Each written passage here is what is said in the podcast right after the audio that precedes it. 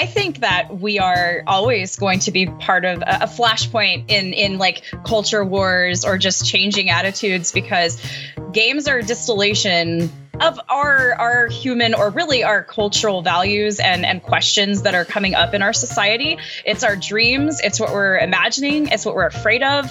It's you know it's scenarios that we're exploring and interested in playing with. So i think that's always going to be the case this program is brought to you by Haymarket Books as part of our live event series. Haymarket Books is a radical, independent publisher dedicated to connecting social movements with the ideas they need in the struggle for a better world. You can help support the Haymarket Project by buying books at haymarketbooks.org and especially by joining the Haymarket Book Club.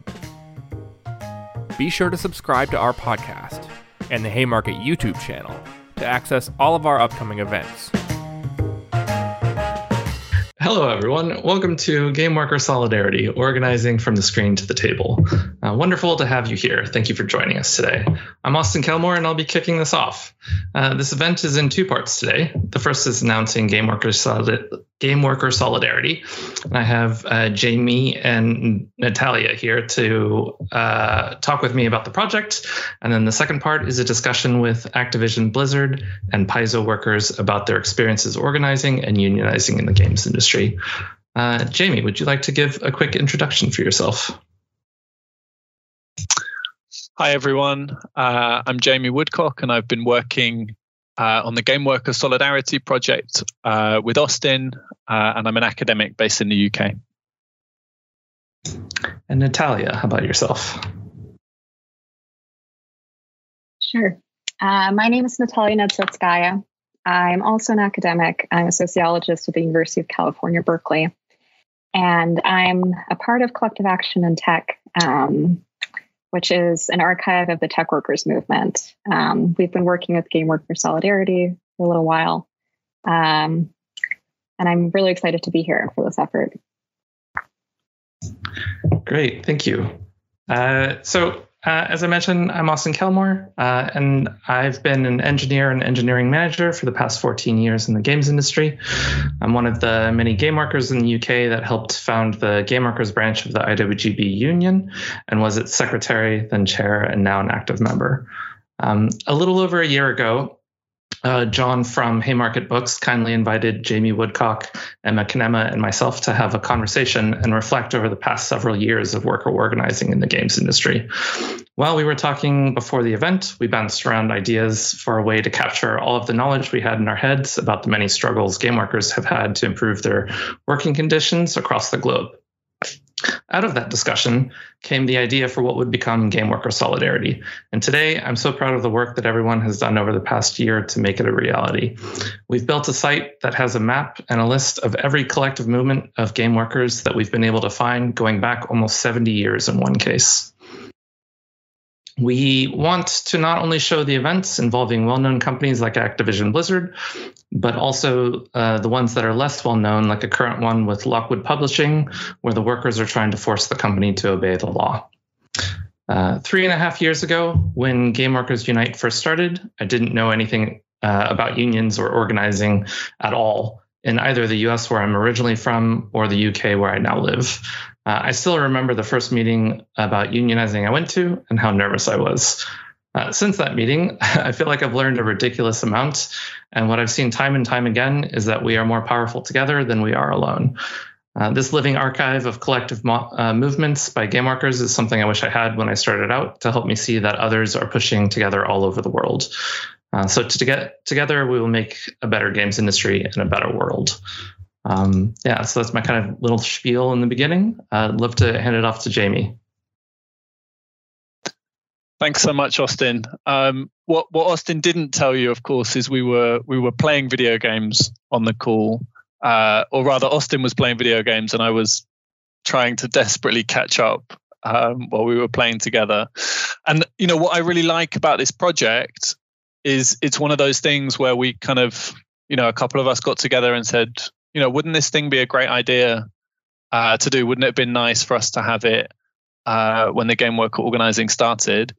And then, you know, a year later, something pops up out of uh, uh, out of the internet and uh, and can play that role.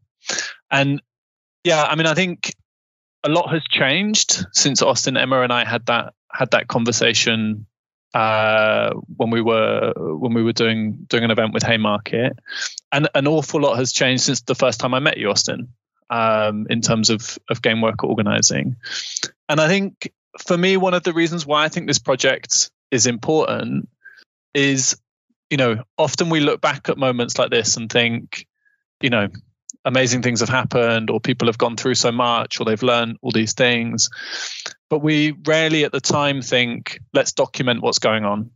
You know let's collect those stories in the here and now. Let's find out where people went from one campaign to another or you know who was introduced to who and you know what union got involved supporting one group of workers or or what we can learn from uh, from campaigns in one place or another.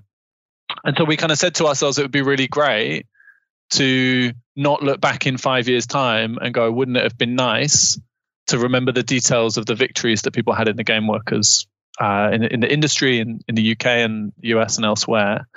And so this is what we're really trying to do with the project is to capture those successes that people are having, um, to share stories about where game workers have been able to organize, where they've been able to win something from uh, from an employer, uh, you know, where they've launched a campaign or they've tried some new creative tactic. Because I think what Austin says is really important that when all of this started, there were very few resources for game workers to look to and say that's what organizing can look like in our industry. You know, that's what successfully coming together and winning something looks like. Um, and so we were really inspired, and that's why it's really fantastic to have Natalia on the call as well is inspired by what collective action in tech had been doing with documenting tech worker struggles. Um, because I think, you know, Haymarket books aside, there are very, very few places that publicize effectively what working class organizing looks like, what industrial organizing looks like, what new forms of trade unionism look like. And so these things can be really hard to find. Um, and that's what we want to do with this project is to to publicize what's been happening, to share things with the hope that it can become a kind of live archive that uh, that people look to for inspiration and look to for for thinking about new steps in campaigns, but also that we can all look back on in the future and kind of see see where uh, where things have where things have gone and when they're when they're going. Um, and Austin and I also have a, a, a, competition, which I hope you don't mind me uh, saying on the call, Austin, which is we're trying to find the earliest ever example of game worker organizing. Um, and I thought I had had won this competition um, by looking at uh, a factory occupation of Atari workers in Ireland in the 70s. Uh, but Austin's currently in the lead, uh, having found a, uh, a protest of workers at Nintendo when it was a card uh, a kind of card game manufacturer. So please have a look at the website. You know, if you see things that are missing, we'd love for people to add uh, examples of things they've done or things we've missed. And you can also enter the competition for the earliest ever example of uh, of game worker organizing. Um, but yeah, on a more serious note, there are a few thank yous that I want to say uh, for for the project. Um, I mean, of course, thank you to Natalia, who's going to come on and speak next for, for the inspiration from Collective Action in Tech.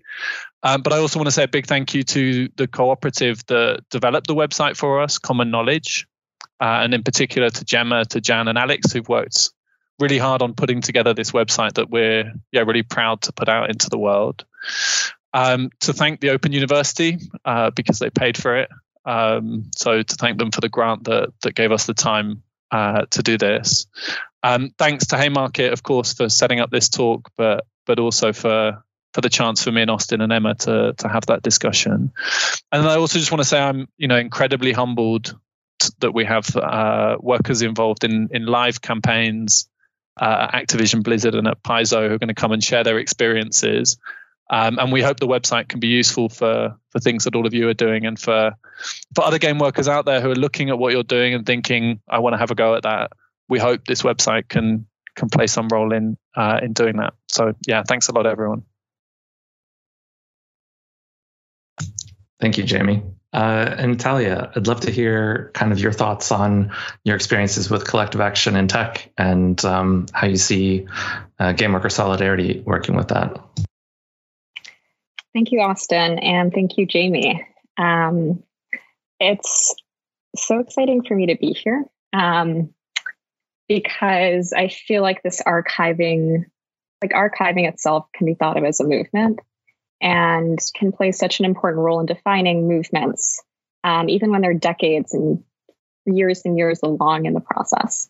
Um, so it's exciting to see this, and it's also uh, exciting to see um, people thinking about tech uh, technology as something that's historical. I think we haven't had that perspective um, really in the industry, um, in the press, and other places. Uh, I will say you guys have this beat. Our earliest event in the archive is 1969. So good job, 1955. I'm jealous. um, yeah, I uh, I'll speak a little bit about collective action in tech and what it is, um, and a bit about how that project came about. And I think you know the goals are the same. Um, so this is an archive that was started by tech workers for tech workers. Um, full credit goes to JS Tan and Ben Tarnoff, who some of you might know for his amazing work covering the tech workers movement as a journalist. Um, so this started out on GitHub, and it was just a collection of um, protests that had happened in tech recently. Um, Maven was making a big splash with Google tech, the tech lash was something that journalists were getting excited about and covering. And people had this conception in their minds that, wow, this is brand new. We've never seen anything like it. Um, and the archive, when uh, JS and Ben started archiving this, I think it already became apparent to them there's a longer history here. And when you think about these tech worker movements, worker movements in general, in terms of the history, you realize these issues aren't new and they keep recurring. And there are bigger systemic problems that exist in these industries um, and kind of exist in our economy. Um, so archiving this, uh, for instance, I'll give a I'll give an example I like to use. Uh, Amazon's earliest organizing efforts were in the early 2000s, like 2004, I want to say. Um, and we're seeing a lot of uh, news headlines with Amazon workers right now and you realize some of those efforts have been going on for decades, um, it puts things into perspective and it makes you realize, you know, this is why organizing is important. This is why having that formal kind of structured change is is as important as it is. Um, so uh, the work that, and I'll mention, we uh, we are big fans of your work, Jamie, and we never sought to archive the game workers uh, movement because it seemed like there was already such a rich history and um, almost like it was such an inspiring history. It felt like tech workers are catching on late in the game. Uh, and your archive proves that in some ways. Um, so uh, our archive never looked at video games specifically. Um, it's fantastic that we now have this incredible resource uh, for workers um, uh, to draw upon and to kind of inform us of that history. Um, I think this is these sorts of efforts are so important for reasons that you mentioned. Really providing workers resources, letting them know what's going on in the industry, what happened, what worked, uh, what didn't what you can ex- what kind of reaction you can expect uh, for management. Um, and I also think that historical framing. I mean, we've had a lot of journalists use our archive, and it changes how they write stories because all of a sudden they're not writing about an isolated event; they're writing about a movement. And you realize that movements are, you know, thousands of people strong. It's it's never just a single whistleblower. There are so many people that are behind that.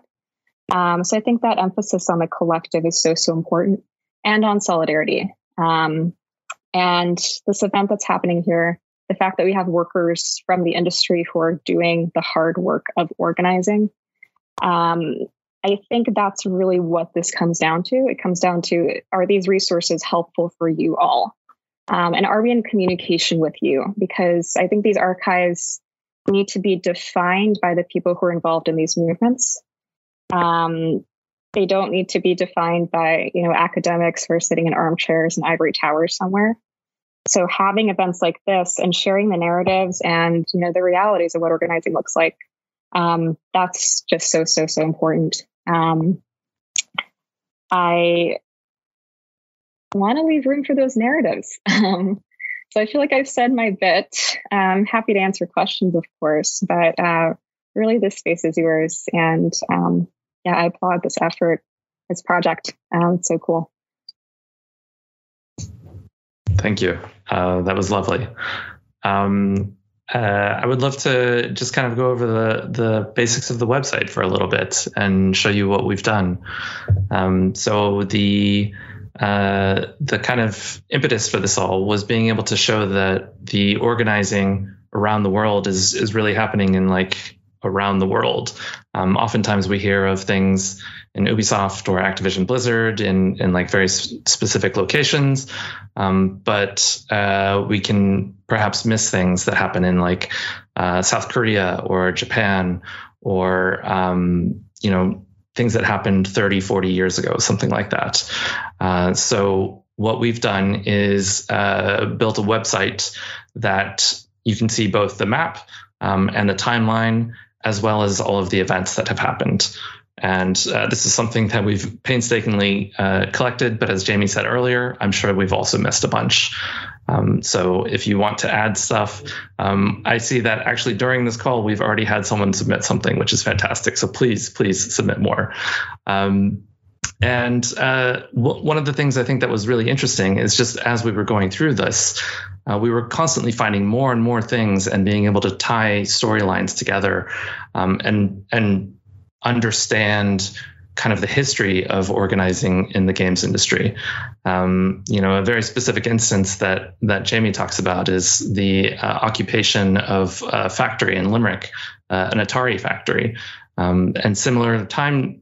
Uh, at the sim- similar time in California, they were going for a union vote, um, which they ended up not winning, but it's still all related to kind of the the struggle that was going on at the workplace. And so being able to see all of that and dive into all of it uh, is just kind of uh, opened my eyes in a way to kind of all the organizing that's going on. So we hope that, uh, like Natalia said, um, you know, uh, news organizations will be able to use this site. Um, other organizers will be able to use it. Uh, we'll be able to provide analysis or kind of insights that we have as uh, game worker organizers ourselves. Um, to help others uh, kind of foster and, and grow this movement. Um, yeah, so one of the things also is that all of this data is completely accessible on the website. If you go to the data tab, um, you can see all of the Airtable data, which is uh, you can download it as a CSV. You can use it however you want. Um, we want. Uh, I would love to see what others can do with this data, um, what you can analyze, what you can figure out. Um, so please, please go for it. Uh, and I think, uh, yeah, that's that's kind of the gist. Jamie, uh, did you want to follow up with anything there? I think that's a it's a really great, really really great overview to it. And I guess just to say, you know, there are probably many things that we've missed, and there may well be things that uh, people know more about an event that happened. And we've tried to make it really easy to to see the data, but also to submit your own entry. Um, and if there's stuff on there that you you think should be there, you know, please get in touch with us. Let us know about it. Um, and I guess you know one of the things that I'm I'm kind of keen for us to think about is, you know, unlike in the 70s when the Atari workers were occupying, or unlike the Nintendo example in the 50s, you know, we have other ways to document struggles and share them today, right? Um, and I think there are some really fantastic examples like the Kickstarter podcast that really goes through the history of organizing there of you know we should be using the tools that are available to us to share what we're doing and share share lessons with other people. Um, because that's what I think what's been so exciting about what's happening in the games industry right is the the speed uh, and creativity of uh, of things that have, have been happening. Um, and I think there's lots of people that could take inspiration uh, from that. Uh, but I don't want to take uh, any more of the time because I think we've got some some fantastic speakers to come. Great. Uh, maybe we can open it up to a little bit of Q and A if uh, there are any questions about the the website initially, and then we can um, move on to talking with the Activision Blizzard workers and Paizo workers.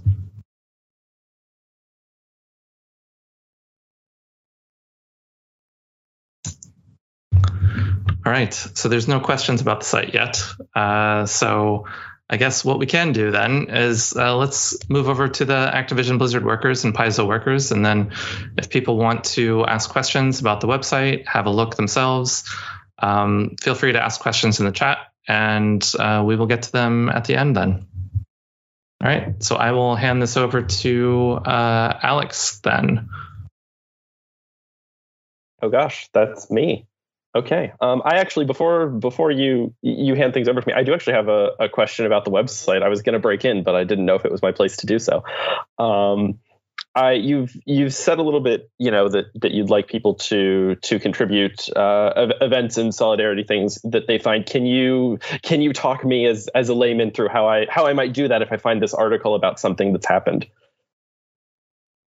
Yeah, it's a really good question. Um, so there is a uh, submit action button um, at the submit action tab at the top there, uh, which connects to a form that you can fill out that literally has the date. You can specify the country, the location, uh, the name of the event, a short, short summary, and a link to some article that uh, describes the event. And if there's any relevant um, information, like a flyer or something that you want to attach, uh, just to archive, then feel free to attach that. Um, and then some notes as well. And basically, if you submit that, then we get a notification about it and uh, just have to look at it, probably do some little formatting, and then uh, approve it. So um, it's a very, very quick process from you submitting something to us being able to approve it and it going live on the site. Um, yeah, good question. Thank you. Awesome. Yeah, that's that's super useful. I like that it's you know it's it's very much a, a living we contribute to. And uh, another very important question: um, What is the prize for finding the oldest worker action? I don't know that we've ever considered one. Maybe pride. It, it, it's to be confirmed. Yeah. ah, great. it's bragging rights right now. That's a, that's a good enough prize for some. Um, yeah. Okay. Well, th- th- thank you, thank you both, and thank you, Natalia, as well for you know um, for inviting us to this event because we're all we're all here because of the the website and to to promote it and to talk about what it means and and gamer solidarity and all those sorts of things. Um, so I'll just introduce myself real quick, and then I will ask uh, the the other the other workers that are here with me from the game industry to go ahead and introduce themselves. But uh, my name is Alex Speidel, he, him. Um, I work for Paizo. I have worked for uh, Paizo Publishing for almost the last two years at this point. I am the organized play coordinator, which means that I work with our our volunteers in our community to put on our events and our our games in the local game stores. Um, and yeah, I was also one of the the organizers for the Paizo unionization movement that took place over the the past couple of months and that is still in progress as we start to work on negotiating our contract. Um, but it's very exciting to be, you know, sort of part of part of this movement, part of this this industry. And so I want to talk to some of the other workers that are that are here with me. Um, one of whom I work with regularly, and the others I'm getting to meet today. Um, so uh, let's see. I'm just going to pull up the participant list here and start down the list that way for introductions. Um, Aubrey, would you like to uh, introduce yourself? I was dreading this moment. You're up first. My name is Aubrey Ryan. I am one of our organizers at Activision Blizzard. I do a lot of more, well, Jess faces a lot of our official social media and stuff of that nature, I tend to push our internal initiatives and have been doing a lot to help represent our workers and uplift them in the workplace. Awesome. Uh, thank you for being here. Um, let's see. Uh, Jessica? Hey, um, I'm Jessica Gonzalez. I work at Blizzard Entertainment currently. I've been in the video game industry for about seven years now.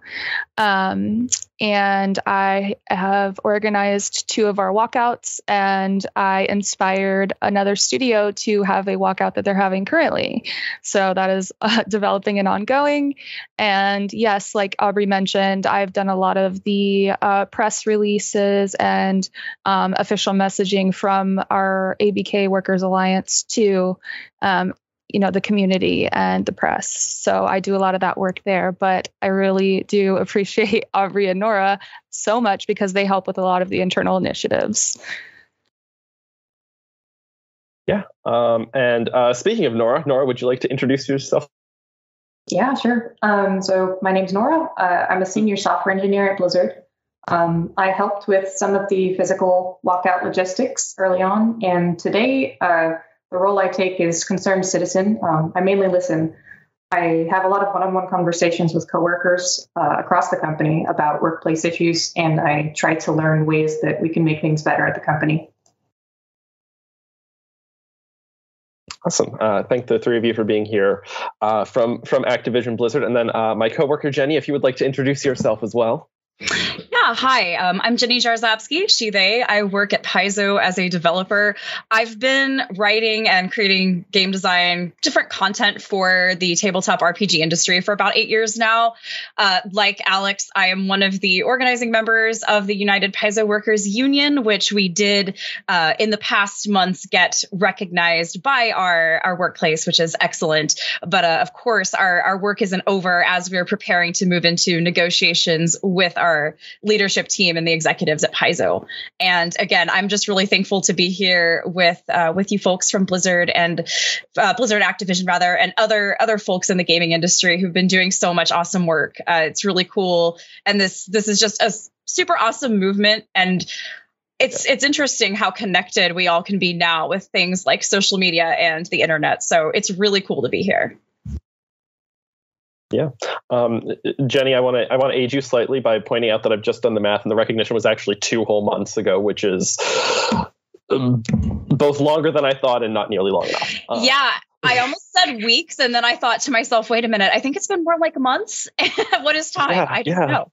But yeah, yeah, time, time is time is a lot lately. Anyway, yes. Um, yeah. So I want to I want to sort of talk to each group about kind of what how how organizing kind of started at the workplace and sort of what what things look like now and kind of what inspired that and really get a a top line view for those who might not be familiar with one or both of our our companies. But before we do that, because we are here, you know, celebrating the launch of the the Solidarity website, um, you know, for anyone who uh, anyone who wants to speak up, I just want to know kind of what something that you like about the website or something that you think is going to be you know useful to us, not just in our own organizing efforts or just the the game industry in general as we unionize going forward. Because I think it's a really great tool, and I'd like to kind of highlight some of the ways that that we think it's going to help us out. So if anyone wants to go ahead and jump in with that.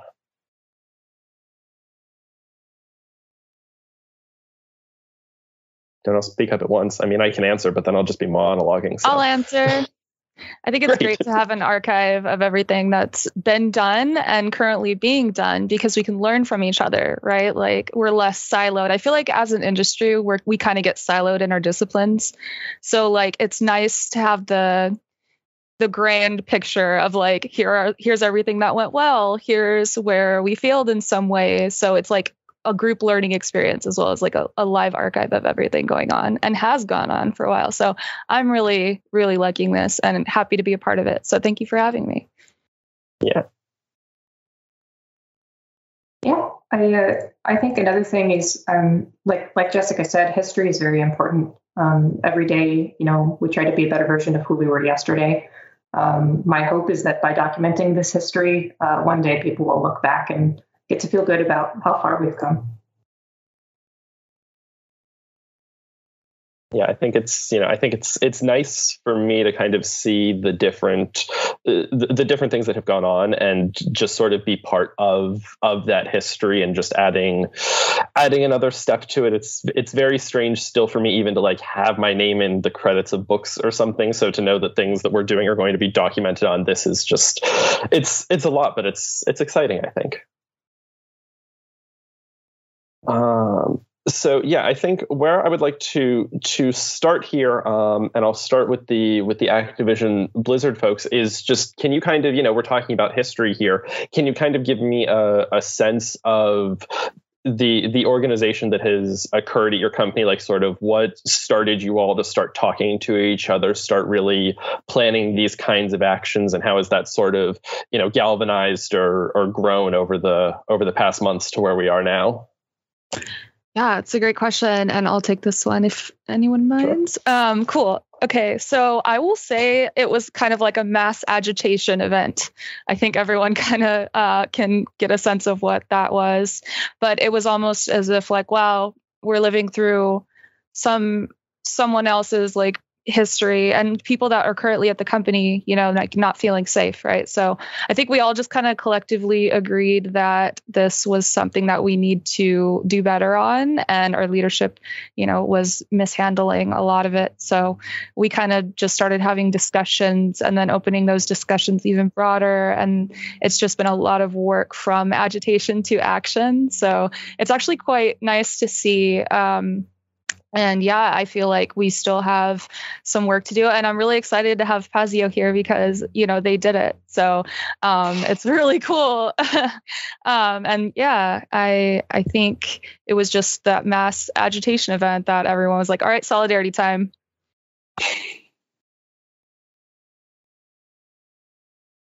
Yeah, uh, for uh, for for whoops, I clicked the wrong button. Uh, for for Nora and and Aubrey, what was what was that time sort of like for you? you? There was this this mass agitation event, which you know we can make allusions to, but I guess sort of what were what were you feeling, and what sort of made you want to to get involved as part of that? Um, so I, I think the the mass agitation event. I mean, I mean, so back in July. Um, we, you know, the California Department of Fair Employment and Housing filed a lawsuit against Activision Blizzard for fostering a company culture in which uh, female employees were subjected to sexual harassment, discrimination, and unequal pay. Um, the allegations outlined in the lawsuit were pretty harrowing. Um, so everyone was kind of reeling from that news because not everybody was aware that this was going down. Um, and then the company then released a statement which claimed that the lawsuit contained distorted and, in many cases, false descriptions of Blizzard's past. Um, and so, you know, for me, I got to look around and witness um, a lot of the folks who were there during that time and uh, had actually been victims of some of this behavior um, and, and, some of these things outlined in the lawsuit uh, started stepping forward. And um, basically, they felt as though the company was calling them liars. Um, so it was it was actually quite emotional. Um, I I got to see you know the the raw uh, anxiety, sadness, frustration, anger um, of a lot of my my colleagues. Um, so it was heartbreaking. Um, so for me, it was just a, a matter of I, I, was thinking like, how can I, you know, let people know what they can do within you know the the confines of like California law, for instance. Um, I I, I don't have much, but I do have like, you know, if, if I feel like I'm, I'm doing something, then I feel like I'm somehow, you know, pushing forward uh, and, and being there for them.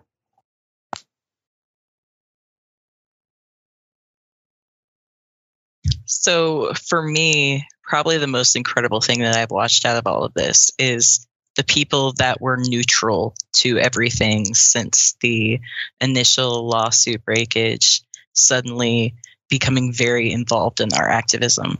Um, we had the Wall Street Journal article break and a lot of the details of what our leadership was aware of.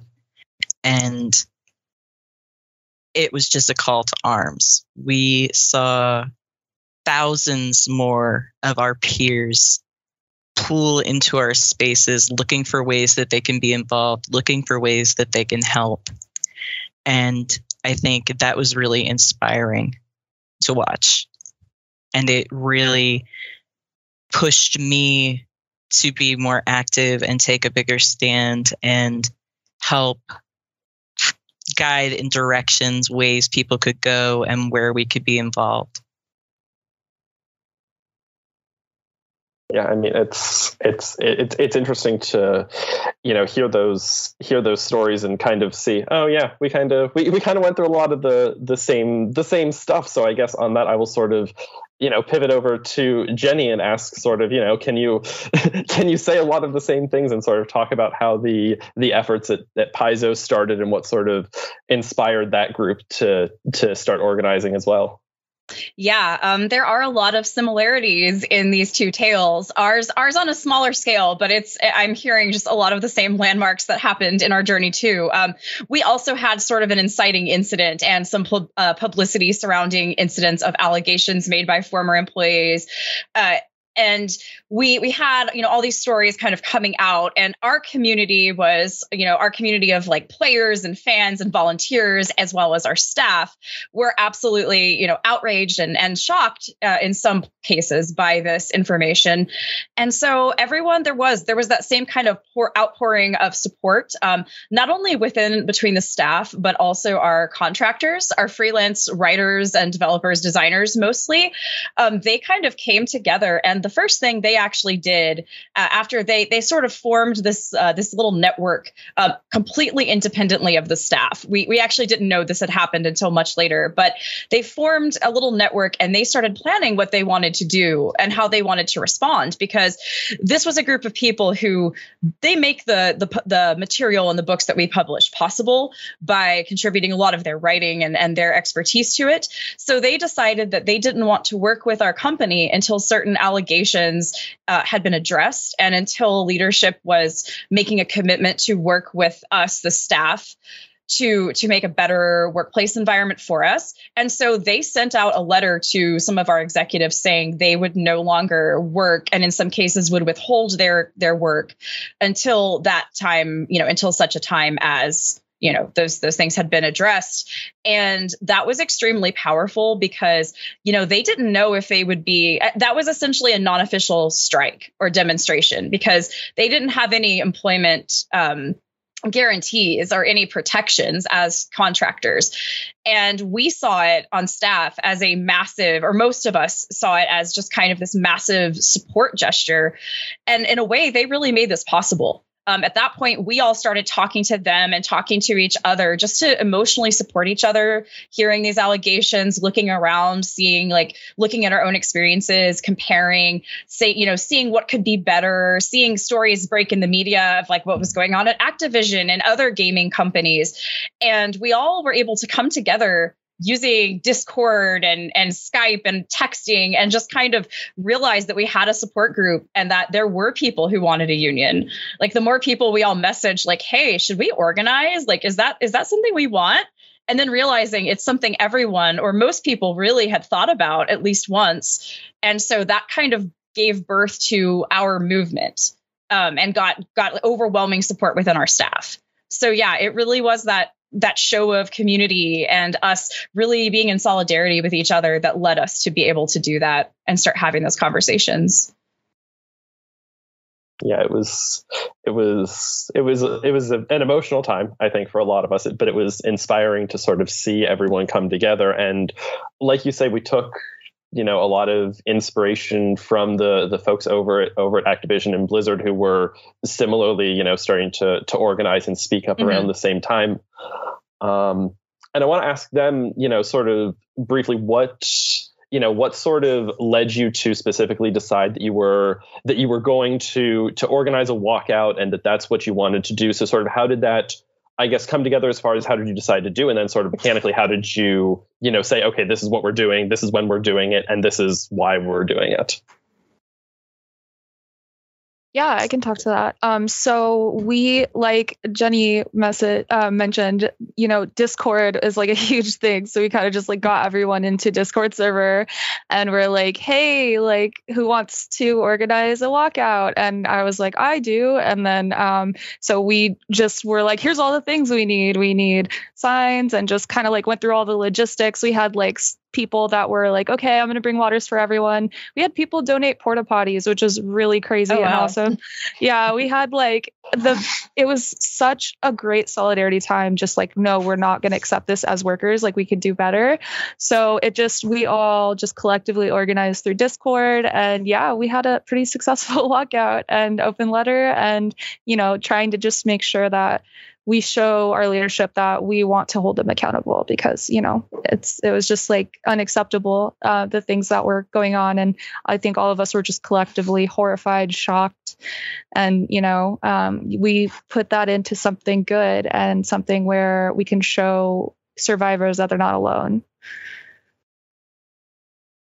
I love I, I just I love the detail of someone donating porta potties because that's never a thing I would have thought of. But like, yeah, you might, you didn't might either. need that if you're standing outside all day, you know? yeah there was a row and then there was a, another game company donated a food truck so they were coming in Oh, cool. passing out food to people which was wonder it was it was really a nice event and people were riding on blue hearts and our archivist at blizzard saved all of them so that that was really sweet so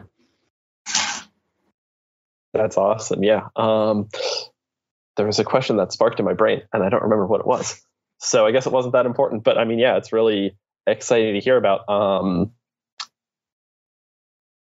yeah, sorry, I've gotten myself totally thrown off. Um, so I think you know. Oh, I remember what it was. It's great. You know, we're talking about these ways in which you know we're supporting supporting each other within our companies and and showing solidarity that way. But you know there's also these stories of showing solidarity sort of you know between between game companies and not even game companies but other companies. I know that the folks over at image comics who are unionizing have contacted those of us at paizo workers and said hey like part of the reason we're doing this is because we saw you do it and we were like hey we could do that too. So you know i guess just you know what what sort of solidarity like have you have you all been able to show not just within yourselves but like to other companies as well? I know you talked about um, just that you had organized a walkout with another company. Um, so if you want to touch on that but like also you know what sort of support have you gotten from other game companies that you can talk about publicly obviously or just other unions in general Yeah, sure. Actually, a lot of people reached out to me when you know we were doing our organizing. Um, Ubisoft was one, and um, they also have a better Ubisoft uh, over on Twitter. Then they're organizing their workplace as well, I believe. Um, and right now, currently, uh, it's actually through ABK, but Raven Studio just was hit by layoffs. Um, a lot of the contract employees were uh, a third of the workforce was laid off. So right now, all of our QA department across ABK is uh, walking out until uh, their demands are met because it was an issue where they were told to relocate from Texas to Wisconsin and then promised that they were going to get full time positions and then laid off at the end of the quarter. So um, this is something that, you know, we obviously won't let happen in our company. And uh, you know an injury to one is an injury to all. So we're kind of just showing that solidarity with all of them um, today. And continuously this is our first uh, multi-day kind of initiative and you know kind of going from there. But yeah um, it's been great to communicate with the wider groups and kind of see what went well and what didn't go for them. So uh, yeah just continuing to have those discussions is great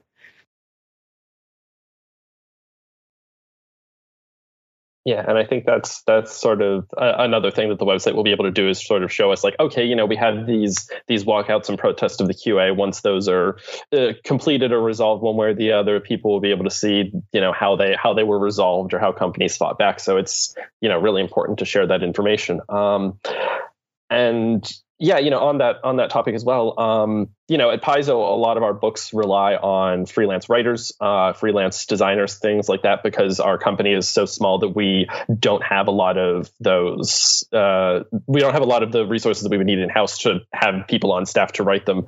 So we rely a lot on freelancers. And I know there was a question um, that came in asking about the the increasing use of freelancers and how that sort of impacts the approach to organizing um, you know contract workers as well sort of fall under that. So i would love to hear you know jenny how talk about kind of how how that's impacting our organizing but also for those of you you know at activision Blizzard, if you can talk to how you i don't know exactly what your freelancer or contract structure looks like there but how that affects sort of the organizing as well So I think at, at Paizo and companies like that, like smaller companies, we do have an edge in that regard because we as as developers and designers are oftentimes contacting and actually helping like we we don't actually send the contract and handle the legal side, but we are selecting and working with the freelancers and contractors that that work on the products we're leading.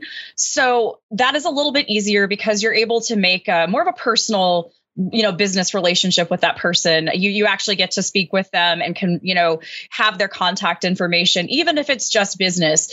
Of course for us we have conventions. Um, you know there's different conventions of different sizes where we've met a lot of these folks and become friends with some of them or at least very you know friendly workplace acquaintances with them. So it's a lot easier so in our case it's easier to organize our colleagues. So i don't know how that is on your your side of you know of the fence but i do feel like if if at all possible for anyone who is looking to organize at their workplace try to you know so them standing strong with us made that impossible from the get-go. Like our company could not even attempt to do that. They saw that solidarity. And they also their cooperation just kind of helped us like helped buoy our spirits and helped us keep going when we were very stressed. So i think for us the use of freelancers was positive. Um, but again, we're talking about a smaller network of people with whom we've been able to form uh, form connections. But I do think that's what it's all about is trying to remember, especially as work becomes more global and more people are working remote, that we are all people and there are there is a person at the other side of the screen. So trying to reach out and form a connection with them is something that will help us all with organizing.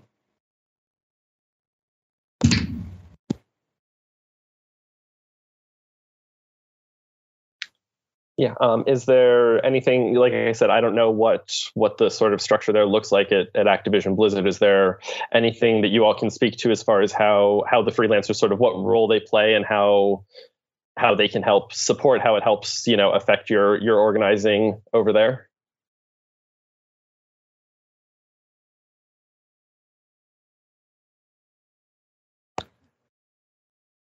Hey, sorry, I was trying to find the unmute button. Um, is this for like our contractors that are contracted through ABK? Yeah, yeah, yeah. Yeah, so, anyone who's not a, not a permanent worker isn't protected by some of the same labor laws that those of us who are full time workers are. Yeah, so I actually got my start in the gaming industry as a contractor at Activision, um, and then over to Treyarch, and then Blizzard as a contractor, and then went full time, and then came back to Blizzard. Um, but yeah, so the treatment of contractors in game development, I feel, is just so it's like it's the legal limit that they're allowed to treat them. Like they treat them almost as if second class citizens, and it really depends on if you have a great manager or not.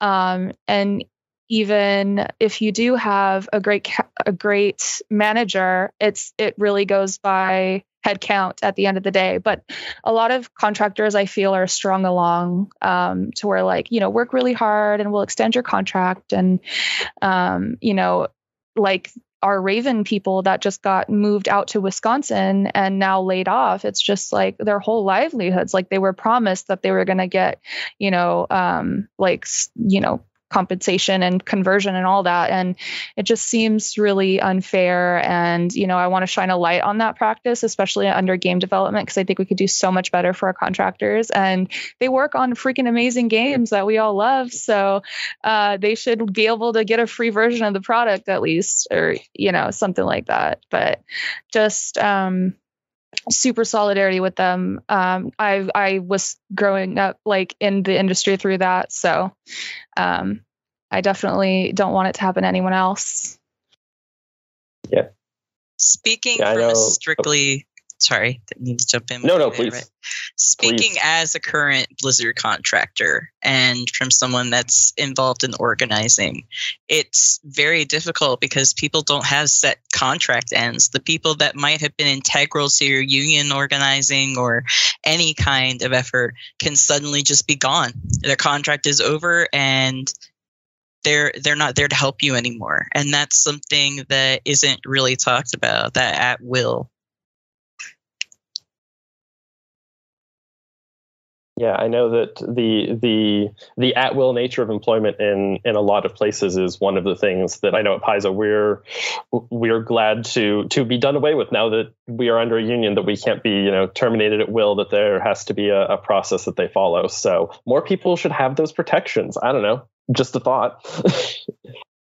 Um, let's see. We had another uh, couple other questions uh, come in from chat, so I'm gonna scroll back up and grab a couple of them. Um, yeah. So you know, as we're talking about these these kind of labor actions that we're taking, these these walkouts, these these protests that we're doing, it's something that I definitely see a lot. Uh, you know, especially like with the recent uh, Kellogg's strike that's happening, is a lot of people are saying, okay, you know, now we have to boycott these companies because they're not treating their their workers workers right? You know there's some that definitely think that and there's others that say no don't do that. That that hurts the workers. So i'm curious as to sort of this group's thought if if boycotting a product is the most effective way to support workers if there are other things to do. I'm curious as to as to anyone's thoughts here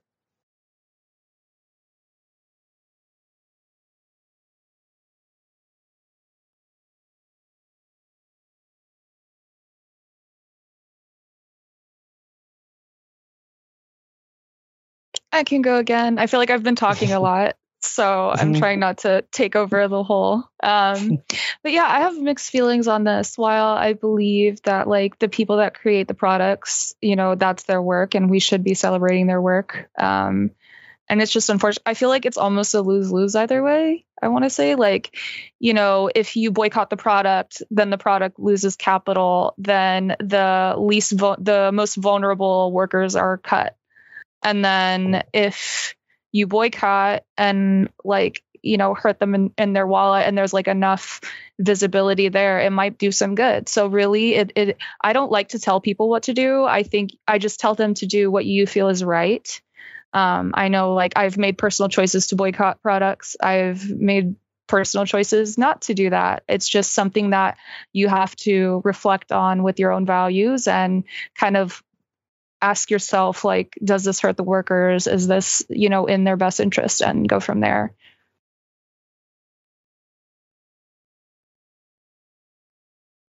Yeah, I know that I know that sort of a, a, big thing for for us at Paizo when these allegations were all coming out, there were a lot of people talking about canceling orders and things like that. And Jenny, I don't know if you have any thoughts on that, but I remember, you know, what I kept telling people was we're not calling for a boycott right now. So, you know, do what's in your heart. If you feel you can't support us, then do that. But, you know, I think also it, it's sort of different, you know, for for a small company like Paizo, you know, I don't know, 50 people canceling orders might do a lot of harm. I have no look at our sales numbers, but like, you know, I'm pulling a number. Whereas for, you know, a huge AAA company like Blizzard, you know, 50, 100 people canceling orders is not that big a deal. So it's, I think it's also sort of different depending on the the company. Yeah, and I I agree with what y'all are, what y'all are saying. Basically, there's I, I think you do just as a you know as a person you have to do what what you think is right because oh, it's and it's a really weird position to be in where you're saying, "Hey, my friends and I and my coworkers worked on this awesome product and it's so good. Like this game is so good and I'm so proud of it." But also, our company is doing some really sketchy things, and uh, we're we're like organizing right now, and maybe you know we don't want to support them continuing these policies. So it's it's hard to say whether which has the most impact. And I agree, I agree with you, Jessica, that it's just it, it feels like a lose lose sometimes, sadly. Yeah, and I will say, like, if you want to help community, you know, community wise, um, we have a better ABK account on Twitter where we are very vocal and um, working on organizing and and kind of like getting a, that bridge connection between the players and the organizers. Um, so yeah, feel free to check us out on Twitter. Just a just a quick plug. no, yeah. Uh, Jenny, do you remember our Twitter handle offhand? uh, yes, I want to say I can check it real quick. I want to say it's just at Paizo Workers. Um, I'm like yes. 90% sure that's what it is. Yes. Yeah, at Paizo Workers. So P A I Z O Workers on Twitter. Uh, we also have a website, uh, paizoworkers.org or unitedpaizoworkers.org. United Yes. Um, and that's another great way to support us, especially if you are boycotting products um, from companies that you're, you know, you're questioning the morality or ethics of their decision making for the, towards their staff. Uh, you can definitely support workers um, directly there. I know that we have some merchandise we've made up that's going towards uh, kind of operating costs for the union and, and potentially a like a mutual aid fund. I'm sure there are many others of those sorts of, of funds that exist exist. Um, and just even just leaving comments like positive comments and reaching out and and reading you know if there's a if there's an action we're asking customers to take like hey if you could sign this petition you know i know i saw several for blizzard recently and signed them. Or hey if you could send an email to this person in our executive team and let them know you know you're not okay with this or, or support this initiative. Those things could have an impact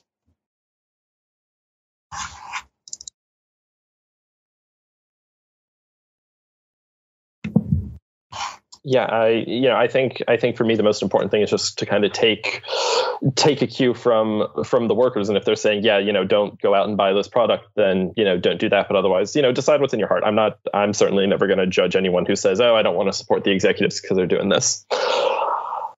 Um oh yeah. Um sorry i was reminded of a question earlier. Thank you uh, thank you, Aubrey. But you know, another question that has that has come in from chat and something that I know that we get a lot, and I'm sure that other people get when labor or, or they say, Uh, there's a lot of comments on the forums. Well, if things are so bad, why don't you just quit? You know, if it's if it's that bad. So you know, how how do you all sort of respond to that argument, Aubrey? If you want to start that that we should you know be happy to be able to do something that we that we love, that we should be so grateful to you know work for work for these companies and get to publish publish books. You know, how do you sort of respond to those kind of arguments?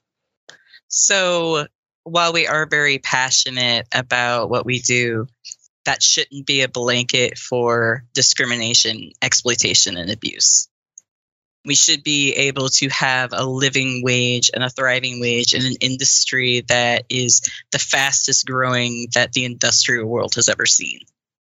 We have the ability to do and be better, and we shouldn't let that we love what we do allow mistreatment and it's very important that we are always advocating for one each another and always standing up for one another to make our industry better.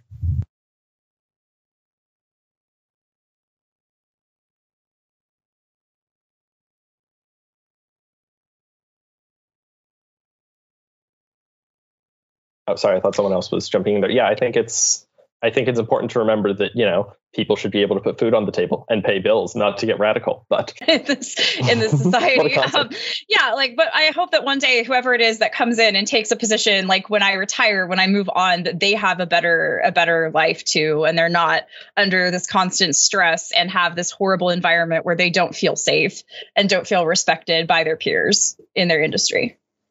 Yeah.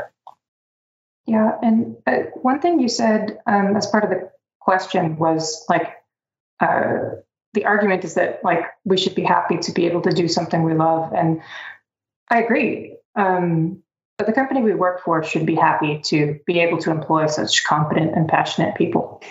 Um, and the people who work on these games you know they're my heroes but they're also people and people shouldn't be treated like expendable commodities. Agree wholeheartedly there. Yeah, we should be nurturing passion, not exploiting passion. Yeah, yeah. absolutely. I, ABK's yeah. spirit and heart has always been its people. Yeah, and I think I think the past couple of months have shown those of us who work at Paizo who maybe weren't sure about it that our community and is is the heart of what we do, and our people are wonderful. And if you you know grind them into dust and and spit them out then it's it doesn't create a great culture. And you know, on that, uh, a question that that someone else asked, especially for those of you over at Blizzard, you know, why why do you think it is that the QA people and the CS people, the, the customer service people and the quality assurance people, for those of us who are not up on the industry lingo, why is it that they sort of get a lot of the the brunt of the of the abuse and the crunch culture in in work? Do you think is that is that a culture where it's just they're the ones on the bottom of the the pyramid, so they get crushed by all the weight on top? Is it people who are just sort of willing to to toil in those in those jobs. What do you think it is that sort of leads them to sort of suffer a lot of the brunt of it? Yeah i'll take this one. Um, so for me I'll say, like, I got into the gaming industry through quality assurance. Um, it is seen as, I don't agree with it, but it's seen as entry level, um, as as well as our customer service uh, avenues. And a lot of people actually use those avenues to go into other disciplines.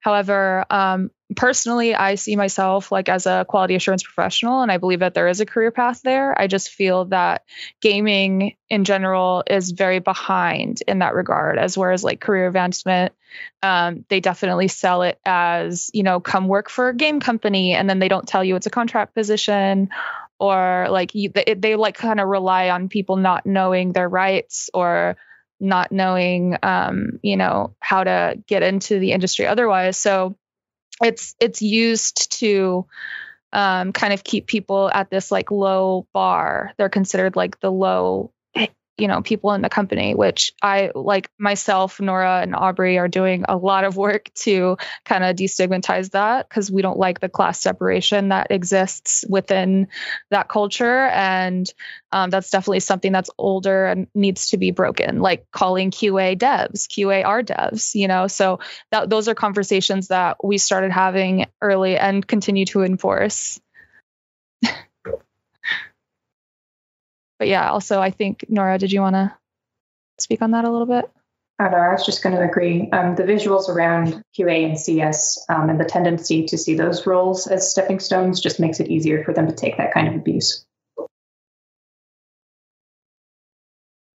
Yeah, I know. I, I, know at Paizo, I I have to work somewhat closely with a lot of our our customer service people just because of the nature of my sort of job on the operations side of the company, and they are some of the most hardworking people I have ever interacted with, but especially, you know, at the company and, you know, to see them get get treated as expendable because well you know it's just customer service. Anybody can do customer service. They're some of the most beloved people in our community.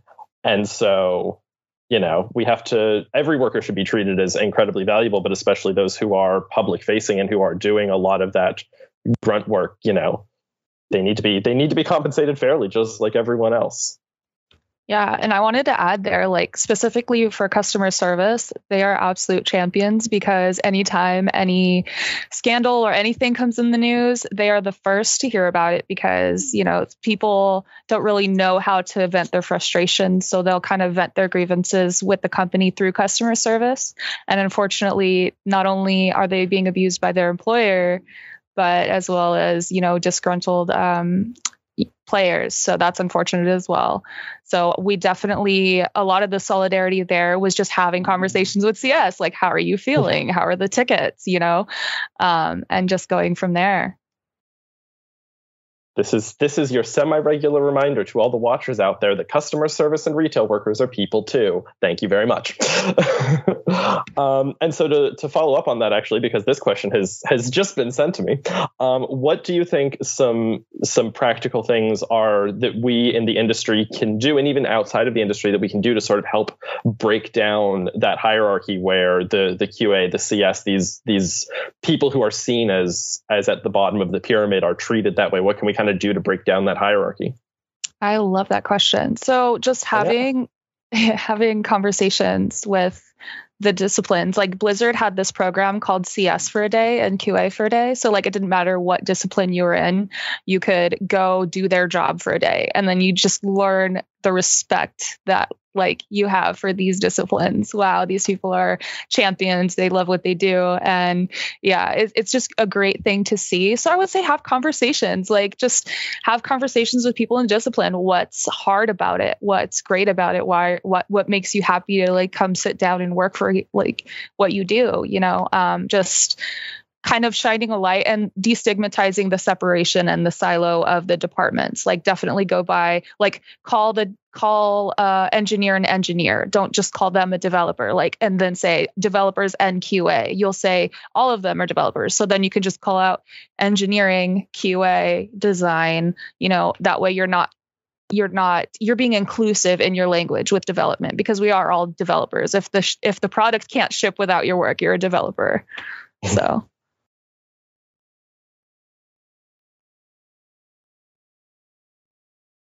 Yeah, I think that's good. I think you know it's it's important to to treat everyone as the the valuable individual they are, and sort of use, like you say, the right terms for them. Call them call them developers. You know, call the customer service representatives that don't you know just refer to them derogatorily. Um, a question that sort of specifically came in for ABK, but fun fact, this also applies to Paizo. Um, you know, for companies that have workers abroad, you know, ABK has has locations abroad. Paizo has a couple of permanent full time workers up in Canada. You know, how how can we, you know, those of us who are organizing both at these companies and others, make sure that we're including the workers that are at those organizations and ending those collective actions? How do we make sure that those people are included? Can they be included?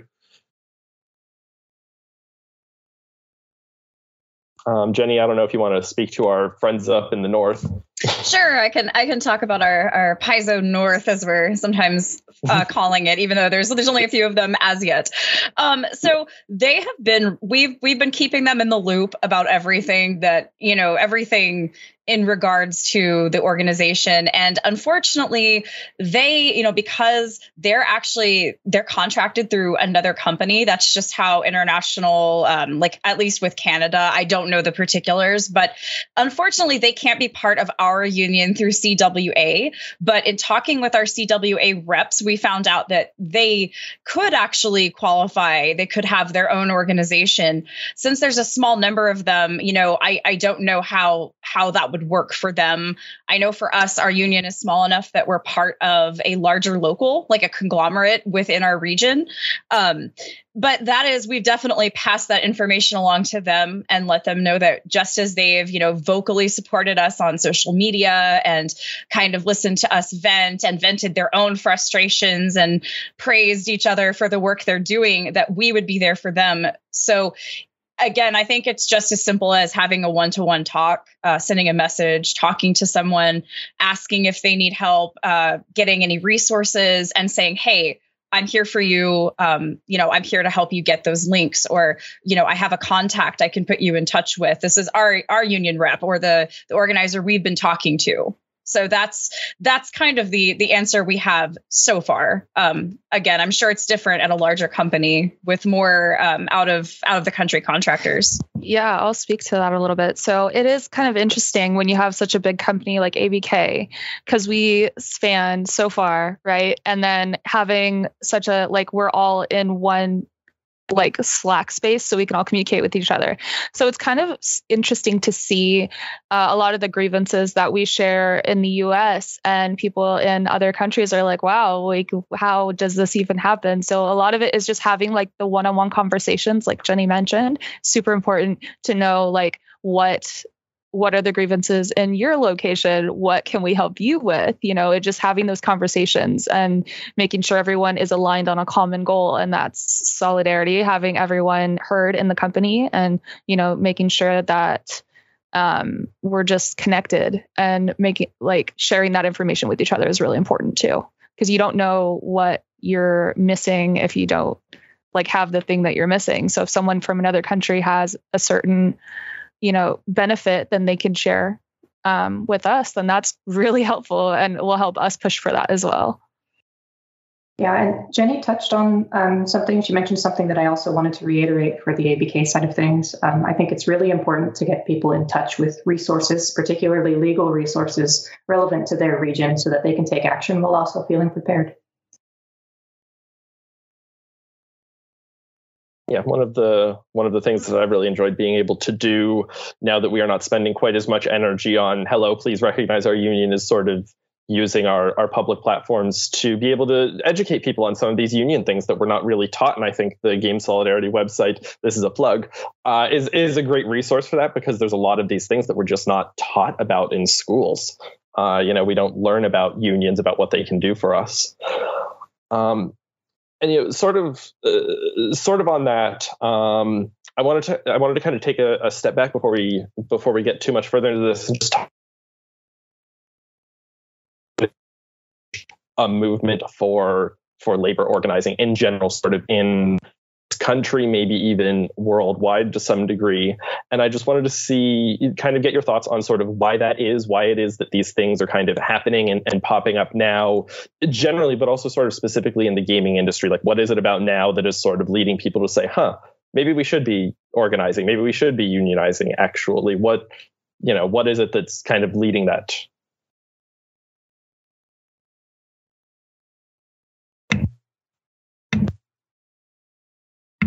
I was trying to I was trying to unmute. Um, it's, I I think that it was about time for kind of a second labor movement in the United States. Uh, I think there's a lot of factors that are making this all kind of converge at the same time, um, even faster than it would have even 10, 15 years in the past. Obviously, we have the internet so we have these tools like discord that that all of us have used uh, to such good effect here. We have twitter we have facebook other social media sites and for better or worse we're all a lot of us unless we actively choose not to are connected. So we're seeing these ideas and we're seeing the news stories both from you know news sites as well as people just like reporting you know their living you know their lives um, the news as it happens in their eyes so it's easier to see what others are doing and get inspired by it, um, get angry about something, and and decide we're going to take action. But I know for us, the pandemic was big because you know, with so many people working from home still, I can't imagine having some of these conversations in our office. Our office is really small, and we have this. I've actually never worked a day in that office, but it, it has a, it's like a little cubicle area um, for most of us. And I can't imagine you know turning to someone i'm sitting next to when i know that you know the executives are in an office with their door open not like 20 feet away and could overhear me saying, "Hey, this like have have we ever thought about unionizing?" Uh, so I I really think that's helped. Um, the pandemic has been like and the last couple years have just been very stressful for us all but at the same time a lot of us have had to step back and take stock of things and i think people in general are realizing that their lives could be better and if you're if you're kind of forced into like a small space where you live and work and you're not able to go many places outside of that you you really start to prioritize and think about what are these things and people that i have in my life and and like can my life be more? And do i want to go back to a normal uh, that maybe isn't good for most people? So uh, i think that's part of it about why now why this is all kind of happening and picking up steam yeah, definitely agree with you there, Jenny. Uh, especially for us, like in quality assurance, we had been asking for a little bit if we could work from home just because the price of living in Irvine is pretty expensive and you, you need like several yeah. roommates uh, if you're in quality assurance or customer service. So we were told for years like it wasn't going to happen. It's mm-hmm. impossible. Mm. And like we're doing it now. So uh, that was also a big um, pushing for like we should be pushing for more. Yeah. Hey, same here. Same situation with us in in Seattle area. So yes, Seattle ain't cheap. no.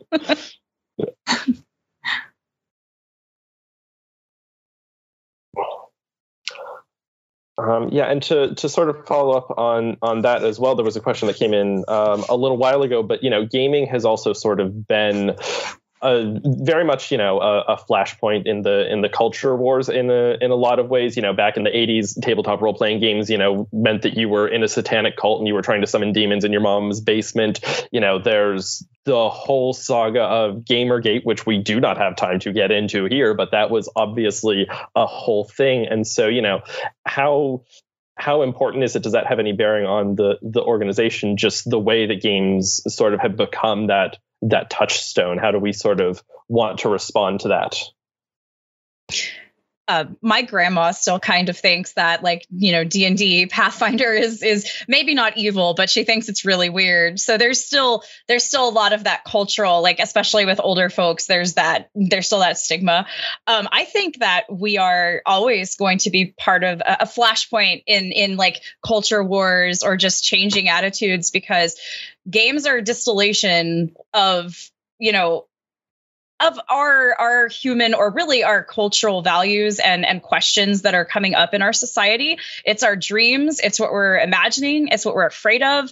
It's you know it's scenarios that we're exploring and interested in playing with. So i think that's always going to be the case whether it's you know the the satanic panic or uh you know anything else of like you know more progressive values uh fight you know kind of stepping in and and being opposed to kind of a more conservative cultural standpoint that wants things to stay the same um, or, or yearns for a past that never even really existed. So I think we're always going to see that. But uh, I want to hear I want to hear what Blizzard folks might think about that, or our other people I mean, here?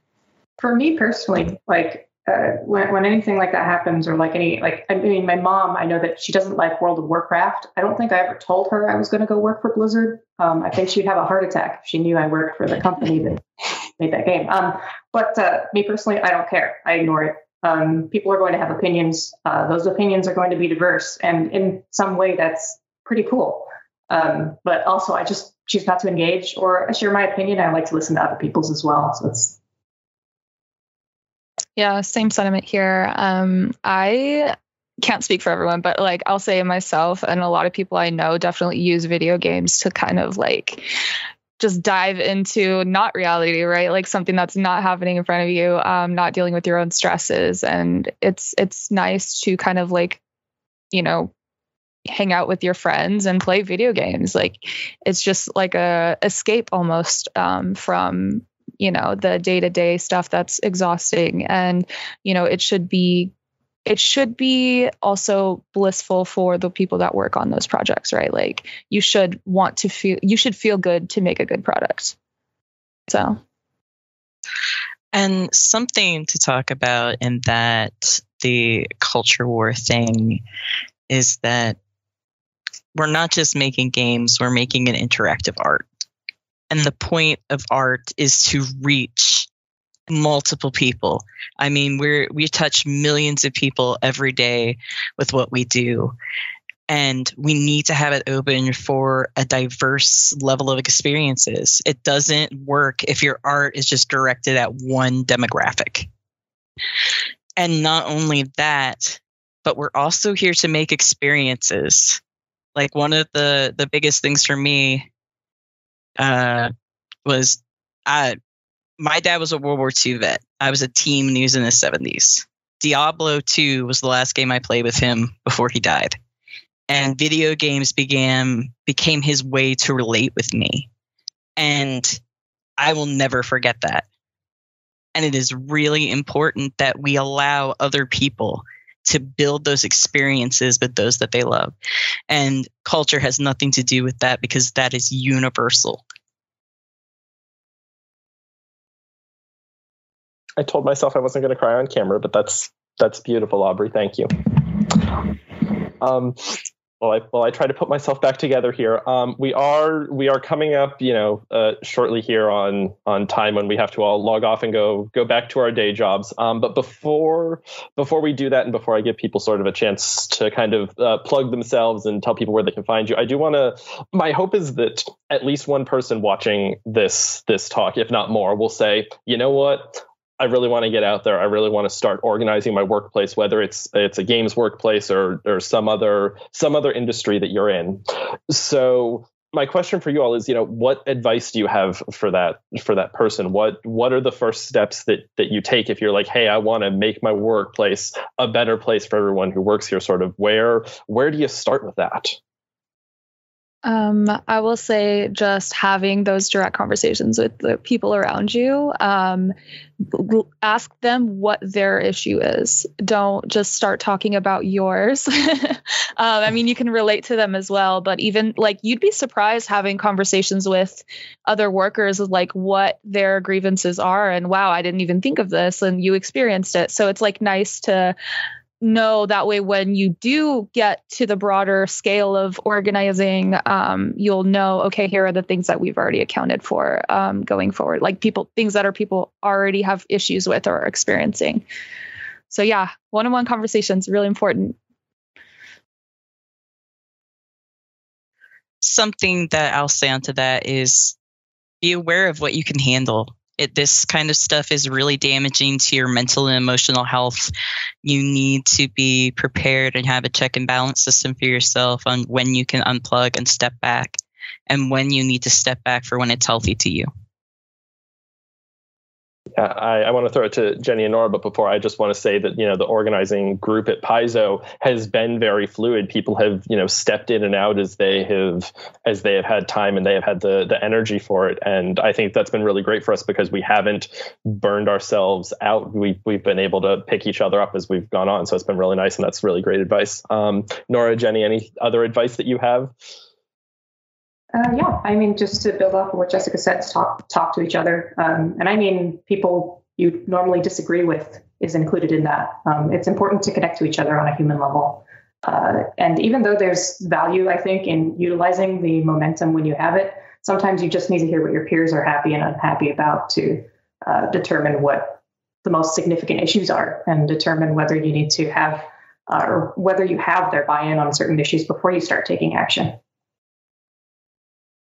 Yeah, I absolutely agree with that.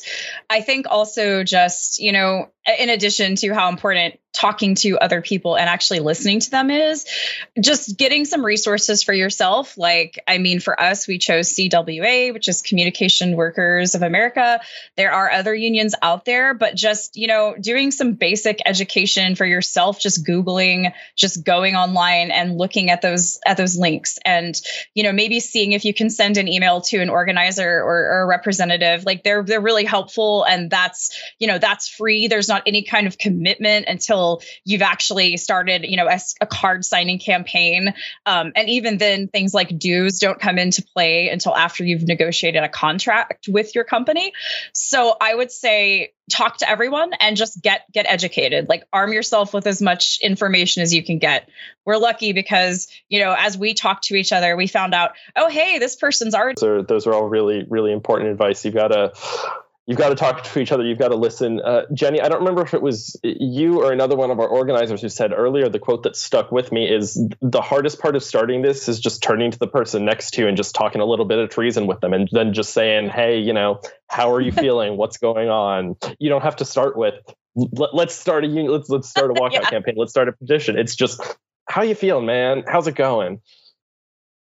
Yeah I, I, don't think that was me that said that, but uh, I but it is it is really hard because you know as one of the people who was trying to you know get get people in the right place to make plans.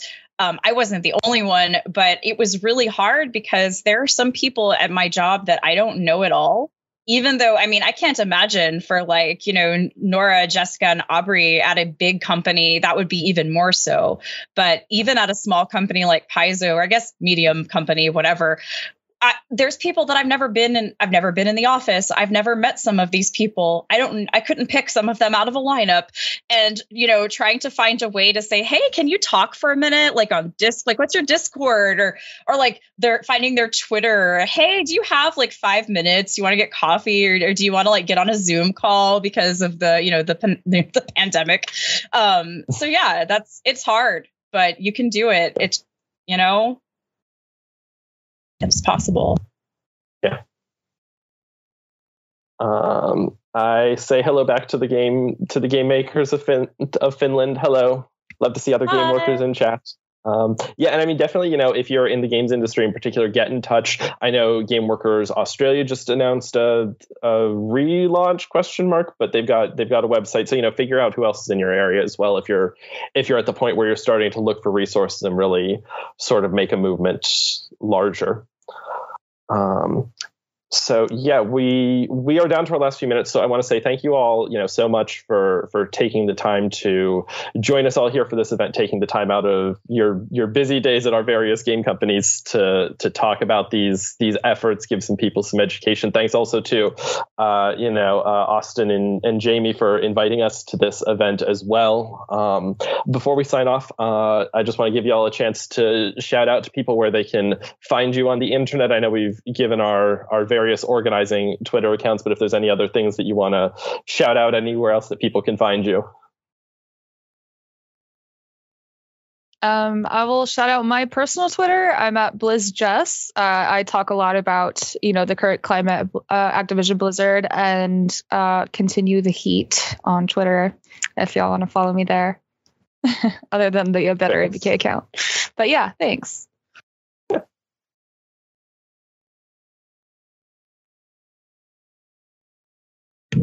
Um, I feel. You can. Oh, go for it. Sorry. no, you're good. We were both Go fighting it. with our mics at the same time. It was amazing. I watched it both. I'm like, ah, is she? No, ah. okay. Um, you can find my personal account at Cat on Coals at Twitter. I also post a lot of activism, but I am also big tabletop nerd. You'll see everything from art to to, to war gaming. So feel free to come by. Hey, have you heard of a little game called Pathfinder Second Edition? It's great. yeah, I know. I came in with one of my characters. Thanks. I guess I remember that that Zoom meeting. That was amazing. Um, was so great. you can you can find me on Twitter. Uh, my personal Twitter is space princess underscore J, uh, just the letter J. Uh, also, check out at Paizo Workers, as I mentioned earlier, for our official union account. My personal account, I do talk a lot about like activism and gaming and, and unionization. There's also just personal posting, and I'm also a big tabletop nerd, especially since I work for a company that makes it, and so that's at least work adjacent. But I, I do I do ramble on about Pathfinder and Starfinder quite a bit. So feel free to come say hi there if you'd like. And my Twitter account is just Nora Valletta. Um, I don't really post. Um, in fact, I, I barely know how to use Twitter. I think I actually once tweeted somebody's name thinking I was typing into the search bar. Um, yes, it's classic. yeah. all right. Uh, yeah. Well, uh, thank you all. Thank you all so much for your time. I really appreciate it. I will uh, throw it back to Austin to uh, close us out here today. All right. Thank you very much, uh, Alex, Aubrey, Nora, Jenny, and Jessica. Uh, it was a fantastic discussion, uh, really, really good and insightful. Um, I just wanted to say thank you for everyone for coming. Um, it's been a fantastic event, and I've really enjoyed this as like a, a celebration of uh, over a year's worth of work that we've done to build this website, come up with the idea, and kind of make it a reality. So, um, yeah, this is going to be a, a, living archive project. So please add to it. Um, I'm sure that there's stuff that we missed. Um, so would love to add it more. Um, yeah, uh, you can find me on Austin Kelmore on Twitter. Um, and also, we just launched a, a, game worker solidarity Twitter account, which is GW Solidarity uh, all one word. If you want to follow that and retweet it, um, we'll be kind of uh, giving updates um, to uh, all of the events that kind of happen in the games industry uh, whenever we add something new to the archive. Uh, Jamie or Natalia, would you like to uh, plug your your info as well? Uh, we have a collective action in tech Twitter at tech underscore actions, and our website is data.collectiveaction.tech. Uh, so check us out there. Yeah, thanks everyone uh, so much. Uh, just very quickly, yeah, I'm Jamie underscore Woodcock on on Twitter, uh, and as Austin says, please do follow the new Game Worker Solidarity Twitter account and keep in touch with us. Um, so, yeah, thanks so much, everyone. Thanks for listening. If you liked this episode, subscribe to our podcast and to the Haymarket Books YouTube channel, where events like this one are hosted live. And don't forget to check out haymarketbooks.org.